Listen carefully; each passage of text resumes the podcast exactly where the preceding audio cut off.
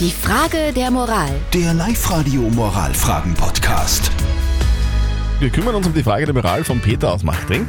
Der schreibt, dass es, äh, seine Eltern beide berufstätig sind und die Schwester von Peter aber ständig ihr Kind zu den Eltern bringt. Und wenn er, der Peter, mal sein Kind zu den Eltern bringen will, dann sagen die, na, sie haben keine Zeit. Und jetzt fühlt er sich benachteiligt, fühlt sich irgendwie schlecht behandelt.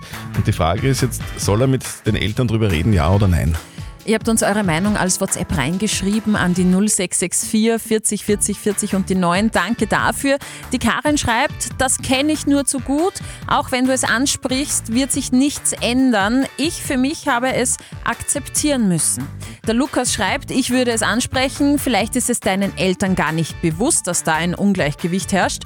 Und die Silvia hat gerade noch geschrieben, auf jeden Fall ansprechen. Gleiches Recht für beide Kinder. Soll der Peter seine Eltern darauf ansprechen, dass er sein Kind nie bringen darf, seine Schwester aber schon? Was sagt unser Live-Coach Konstanze Hill? Oh je, das muss sich wirklich blöd anfühlen. Das tut mir leid, dass das so ist, dass du das durchmachen musst. Ich würde das unbedingt thematisieren. Ich würde sagen, warum ist das so? Mir geht es damit nicht gut. Ich würde mir das anders wünschen. Woran liegt das? Und dann kannst du einfach darauf hoffen, dass sie ehrlich sind. Ja, sprich's an. Ja, sprich's an. Ja. Ganz klare Antwort. Wenn mehr sagen, äh, es ist einfach so, können sie nicht.